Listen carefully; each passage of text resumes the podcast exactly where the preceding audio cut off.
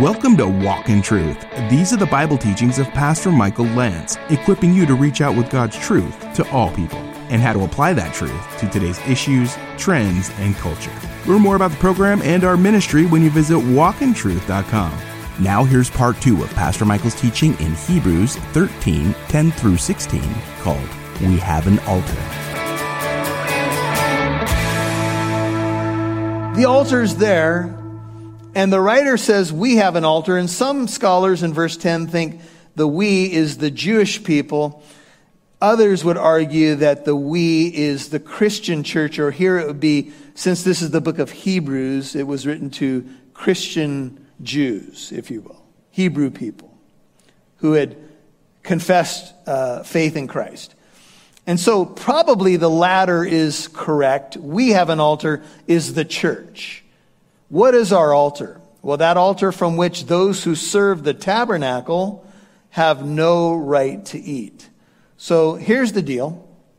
We, if the altar is the altar for believers, what is our altar? And I would argue that our altar is spiritual. It's not a physical thing. Our altar, if you read commentaries on this, commentators will tell you that our altar is the cross of Christ or Christ himself or maybe we would say the atonement of Christ. That's my altar. And it's done.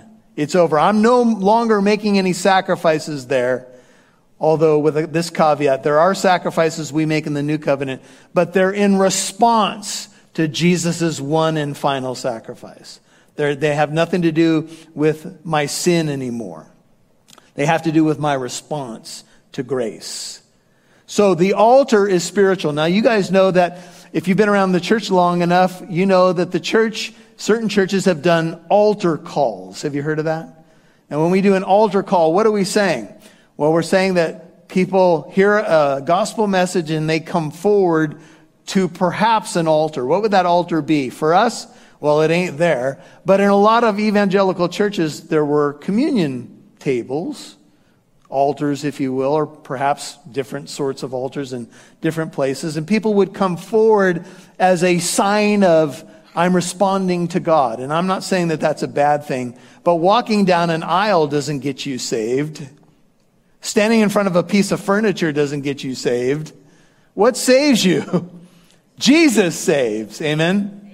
Now you can come to Jesus walking down onto the grass of a stadium. You can come to Jesus walking to the front of a church. You can come to Jesus and you could stand in a pew.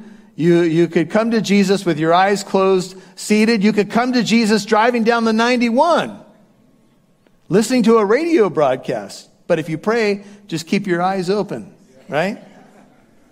So we have an altar for us, brethren, it's a spiritual altar. And those who still are serving in that tabernacle, that old system, that, that temple, if you will, or tabernacle, they can't eat there. Look at verse 9 and tie verse 9 with verse 10. Don't be carried away by varied and strange teachings. It's good for the heart to be strengthened by what? By grace. We got to connect that view with our altar. You see, anyone outside of the Christian faith cannot feed upon grace. These are metaphors, if you will. They're, they're spiritual pictures. So we got to kind of move it out of the realm of wooden literal interpretation to symbolism here. The altar, in this case for us, is spiritual or symbolic. The bread that we eat, the way that we receive grace, we eat it, if you will, but we eat it in a spiritual sense. We receive grace from our God. When Jesus was talking in John chapter 6, he gave a difficult teaching. If you want to hold your place in Hebrews 13, turn over to John chapter 6. So, Jesus um, gives this controversial teaching, and it stirred up a lot of people, and I'll just point out a few of the verses to you. So, look at verse 35 of John 6. Matthew, Mark, Luke, and John. John 6:35 Jesus said, "I am the bread of life. He who comes to me will not hunger." John 6:35. He who believes in me will never thirst. Now, two things that we need to see here. Jesus calling himself the bread of life, is using a metaphor. He is not a loaf of bread. Could we all agree? So when he says, I'm the bread of life, he's talking about spiritual sustenance or grace for your heart, if you will. I am the bread of life. Notice that he who comes to me, so coming is equated with hunger, but being filled actually. When you come, you won't be hungry anymore, so you'll be filled. You come and you're filled. You believe and you're quenched, if you will. And so Jesus, if you skip down, there's a lot here, but I can't teach the passage. So in verse 48, he says, I am the bread of life. In verse 60, many of his disciples, when they heard this, said, and he, he talks in the, in the verses right before that about eating his flesh and drinking his blood. It's confused a lot of people. And many of his disciples, when they heard this, they said, This is a difficult statement. Who can listen to it? But Jesus, conscious that his disciples grumbled, 61, said to them, Does this cause you to stumble? What then if you see the Son of Man ascending to where he was before? What if I went back to heaven right now? It is the Spirit, key word here, who gives life. The flesh profits nothing. I am not talking about literal food. I am not talking about cannibalism. I am using metaphors. The flesh profits nothing. It's the spirit that gives life. The flesh profits nothing. The words that I've spoken to you, now kind of summing up the whole difficult section. The words that I've spoken to you, they are what? Spirit and our life. Now notice what he says, but there are some of you who do not believe. That's the issue. For Jesus knew from the beginning who they were who did not believe and who it was that would betray him. Back to Hebrews 13. Here's the bottom line A Christian, you, if you're a believer tonight, have constant access to an altar of grace. The atonement of Christ never stops giving. He gives, he will support you and strengthen you all the way home I will never leave you or forsake you. We read that earlier in chapter 13. Jesus Christ is the same yesterday, today, and forever. The atonement is done, paid in full. It is finished. Amen. So what, why do we, why are we so uptight? Why are we so freaked out? Well, because I was at the mall and this dude said, if I ate a double double from In-N-Out, I'm going to hell. Who would ever say that? In-N-Out is a sanctified organization. Don't you think? Or this dude came to me and said he's from this church unless I was baptized in their baptismal by their pastor according to their formula, I'm not saved. Really? That's not what the Bible teaches. The Bible teaches that Jesus saves. And we have an altar in quotes. And it's good that we get strengthened by grace. But if you're part of that old system, let's say you're still going to the temple, you're trying to go back to the old system of animals when the fulfillment has come, you can't go back to the shadow when the fulfillment has come. Let's just put it this way Christians have a superior altar. I've used the analogy before, I'll use it again. I have a lot of pictures of my family in my office. And I treasure those pictures. And when I was on a missions trip in India, I brought a talking picture. I had my wife and my three boys when they were younger. And it was one of those pictures that recorded their voices, and they each said, Hi, Daddy, hi, Daddy. And the little one was like, couldn't even interpret it. And my friend said, Put that away on the first day of the trip. And I said, Why? He said, You're going to drive yourself crazy. Now, when I was on the other side of the world, that picture was so valuable to me. And I, you know, hi, Daddy, hi, Daddy. Shut it. But once I got back, when I walked in the house, I wasn't hugging the picture, I was hugging the reality. You see, the picture has value, but it's, it's, the reality is superior. That's what the shadows in the Old Testament were. They were pictures. Now that the reality has come, you don't go back to the pictures. Jesus is the fulfillment of the altar. We have a superior altar. And if you try to go back, and this was the temptation for the, those groups, you're not going to find anything at that old altar of sacrifice because it's been fulfilled. We feed now on the life of Jesus. You can write down 2 Corinthians 4 10 and 11. Just remember, we're talking about spiritual realities here, not literal. There are some who do believe that the altar in verse 10 could connect to the communion table for the church. If it does connect to the communion table of the church, it's only by symbolism, right? Because when we come, and, and tonight, I felt led that we would take communion together at the end of this message. And when we take the bread and we drink the cup, we're doing that to honor Christ and to remind ourselves of the atonement. But we're not recreating the atonement here tonight through these symbols. We're just simply remembering and honoring them. So, I think that's what's going on in what could be a very difficult verse. Look at verse 11. For the bodies of those animals connected now to their altar that is in the tabernacle, whose blood is brought into the holy place by the high priest. Now, that gives you a hint that we're moving towards the Day of Atonement here, that special holiday in the fall for the Jewish people. Uh, brought into the holy place by the high priest as an offering for sin are burned outside the camp. Now, our writer has done this before, but he's now taking us to Yom Kippur, the Day of Atonement.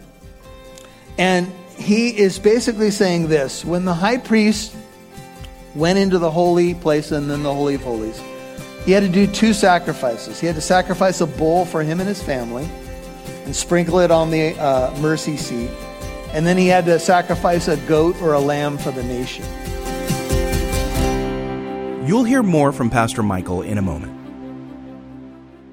We are excited to announce we have the opportunity to broadcast on a new radio station. It's a daily program we can be on every day, like we are here, and we can be ministering to a whole new group of people. An opportunity that will help this ministry reach more people like you in Oahu, Hawaii. The door is open, the gospel is free but the old saying is someone's got to put in the plumbing. Our mission with Pastor Michael's teachings is to equip listeners with God's Word in a way that helps them address today's issues, trends, and culture. You need a spiritual workout plan. What is that spiritual workout plan? It's to heal, it's to get better, it's to pursue some things. And one of the things that you pursue is peace. But before we say yes to this opportunity, we could use your help. Would you become a Walk in Truth partner today? Your financial commitment of at least $20 a month would help us reach this goal. That's about the price price to go out and get a sandwich, a bag of chips, and a drink.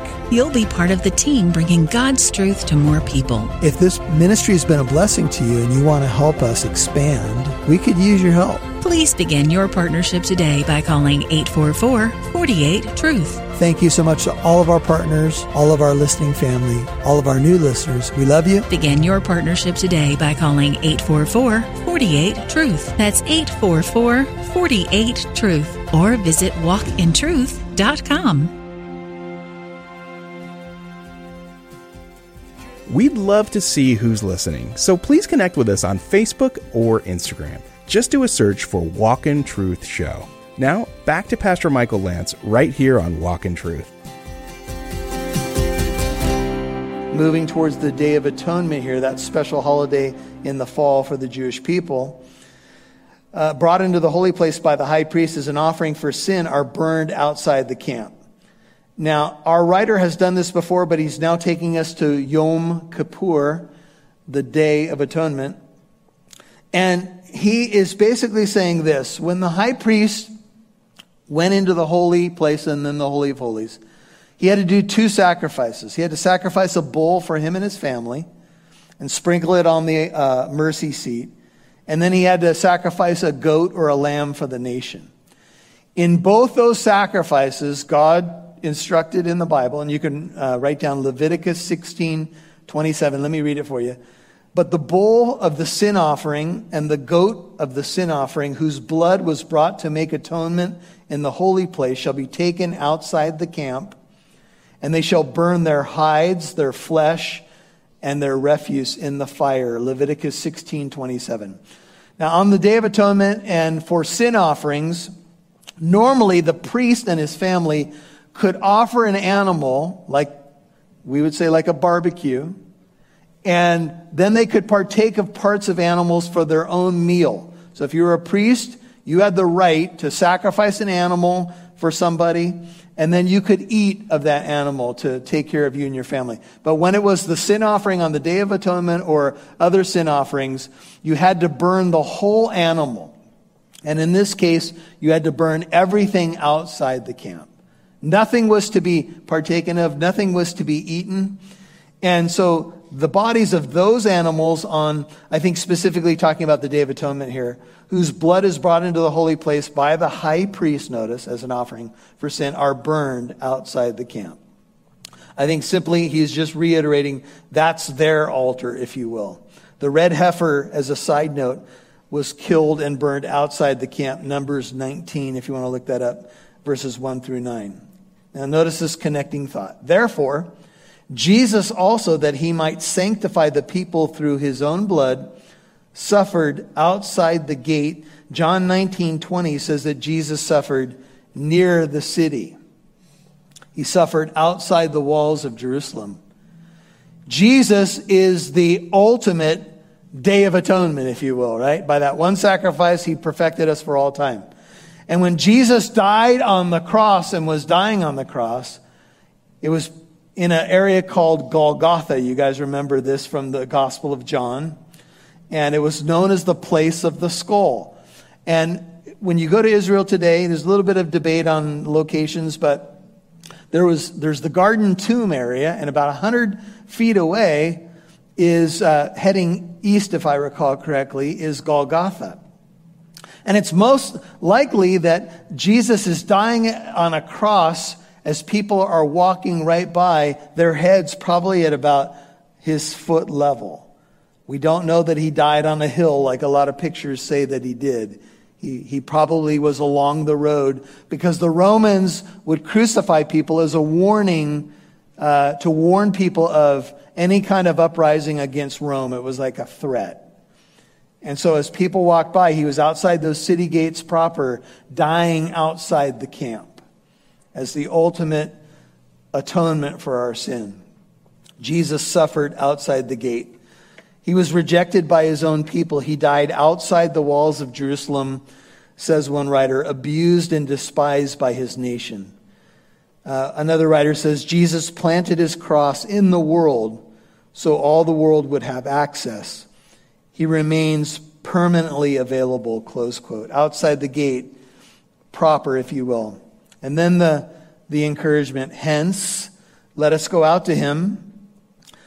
Uh, let, let us go out to him outside the camp, bearing his reproach. The NIV has, let us then go to him outside the camp, bearing the disgrace he bore. The New English Bible says, bearing the stigma that he bore. Here's the imagery, simply put. If you're going to trust in Jesus Christ and the new covenant, you're going to have to leave the camp of Judaism to the original audience of the recipients of Hebrews. You're going to, the camp in, in Hebrew thought was the community. They would set up camp. You would have tribes who camped around the tabernacle. When you left the camp, you were cut off from the community. And the writer of Hebrews says, look, if you are going to go to the true Jesus, you're going to have to leave the camp in this case, the camp of the Old Covenant. Now, some of you, when you came to Christ, you had to leave some things that were extremely familiar and extremely important to your inner circle. Amen? And some of you, it was very easy for you because you grew up in a Christian home or it was the natural progression for you. But others of you, you had to literally leave the camp. Maybe you grew up in an atheistic household. Maybe it was another religion, very much, you know, opposite Christianity. And when you leave the camp, if you will, when you go out to Jesus, you bear his reproach. The writer is basically saying this this is what Moses did. Uh, he considered the reproach of Jesus as greater riches, riches than the treasures of Egypt. The reproach is the same word in Greek, disgrace, as in our verse right here. Moses made a decision uh, to bear the reproach of Christ and go out to his people rather than the treasures of Egypt, for Moses was looking to the reward. We are called to willfully embrace disgrace. and all God's people said, Yeah, that sounds wonderful. But if you're going to follow Jesus, if you're going to go outside the camp, if you're going to go outside the walls, if you're going to follow the true Christ, the world may not applaud you. Oh, a vanilla Christian, they'll, they'll have no problem with you. But you start preaching the cross of Christ, you start living for the cross of Christ. Jesus said, take up your cross and follow me. Sounds to me like there's a little bit of cost there, a little reproach. And when Jesus bore the cross, he despised the shame. I'm not saying we need to like it. I'm not saying we should sing songs about disgrace. It's such a wonderful place to experience disgrace or whatever we'd say. No, no, no, no. Jesus despised the shame, but he endured the cross for the what? The joy set before him. Hebrews 12, verse 2. You've been listening to We Have an Altar, Part 2 on Walk in Truth. That's Pastor Michael's teaching in Hebrews chapter 13, verses 10 through 16.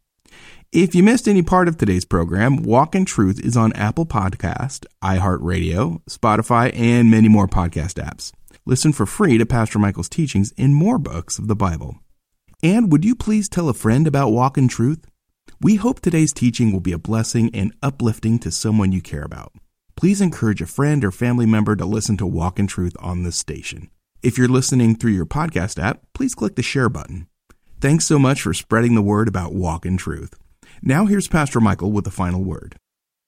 Hey, Walk in Truth family, this is Pastor Michael. You know, we've seen the Lord do a lot of awesome things with Walk in Truth, and we are so grateful to be on the stations we're on and so grateful to have the podcast listeners we have, not only here in the United States, but really all over the world. And the Lord's doing tremendous things. We brought to you an opportunity to begin broadcasting on a station in Oahu, Hawaii. And some of you have responded, and that's been wonderful to see. But frankly, not enough, not enough of you. And, uh, you know, whenever we put something forward as an opportunity, we say it's an open door. The gospel's free, as somebody has put it before, but someone's got to put in the plumbing. And radio time is not cheap, but it's worth it because it impacts so many lives. So what we've seen so far is several people step up and begin giving to walk in truth. And we are, we just want to say thank you to those of you who have done that. We got a very significant one time gift, but that, it's not going to get us all the way there. So right now we're just saying we have a couple more days to see what happens. We've been laying this in prayer at the Lord's feet the whole time. And I would ask you to pray because we know prayer is the key. And, you know, when we say, Lord, your will be done, if, if it's not God's will, then it's not going to happen. But Right now, the finances are not there to go on to this Hawaii station. So if it's on your heart to make up that gap, it's, it's really going to be a significant amount of money. And it's something like, you know, it's going to put us at about $3,000 a month, somewhere in there to, to really do this. So we're not there yet. We'll see what the Lord does in terms of the doors that he opens and whoever else has it on their heart to give. But I'm just letting you know that that's where we're at. And if you are someone who would, who's been thinking about it and you would like to see us go on on Hawaii, then reach out to us. That's the only way we're going to know that you're out there and that you want to do it. And if now is not the right time, then we'll just trust the Lord that we're where we're sp- supposed to be as it stands today. So that's all I can say. I often say um, this is not the most comfortable topic for me as a pastor, frankly. We, at our home fellowship of Living Truth, we really try to downplay the money issue. We don't beat on that drum. We, frankly, uh, rarely even mention it unless it's a point of teaching in scripture that we're covering. So I come to you just, you know, saying what needs to be said because we need to make the need known and the need has been made known and we're going to trust the Lord for the result. So that's where we're at. Hey, if you want to give, if you want to reach out to us, if you have questions, you can call 844-48-TRUTH, 844-48-TRUTH, or you can find out how to give at walkintruth.com. Just, uh, you'll be able to see the, the Hawaii opportunity right there on the homepage. That's walkintruth.com. This is Pastor Michael, and we'll see you next time. God bless you. And join us tomorrow for part 3 of Pastor Michael's teaching in the book of Hebrews, chapter 13, verses 10 through 16, called We Have an Altar. I'm Mike Massaro on behalf of Pastor Michael Lantz and Living Truth Christian Fellowship. Thanks for listening to Walk in Truth, equipping you to reach out with God's truth to all people.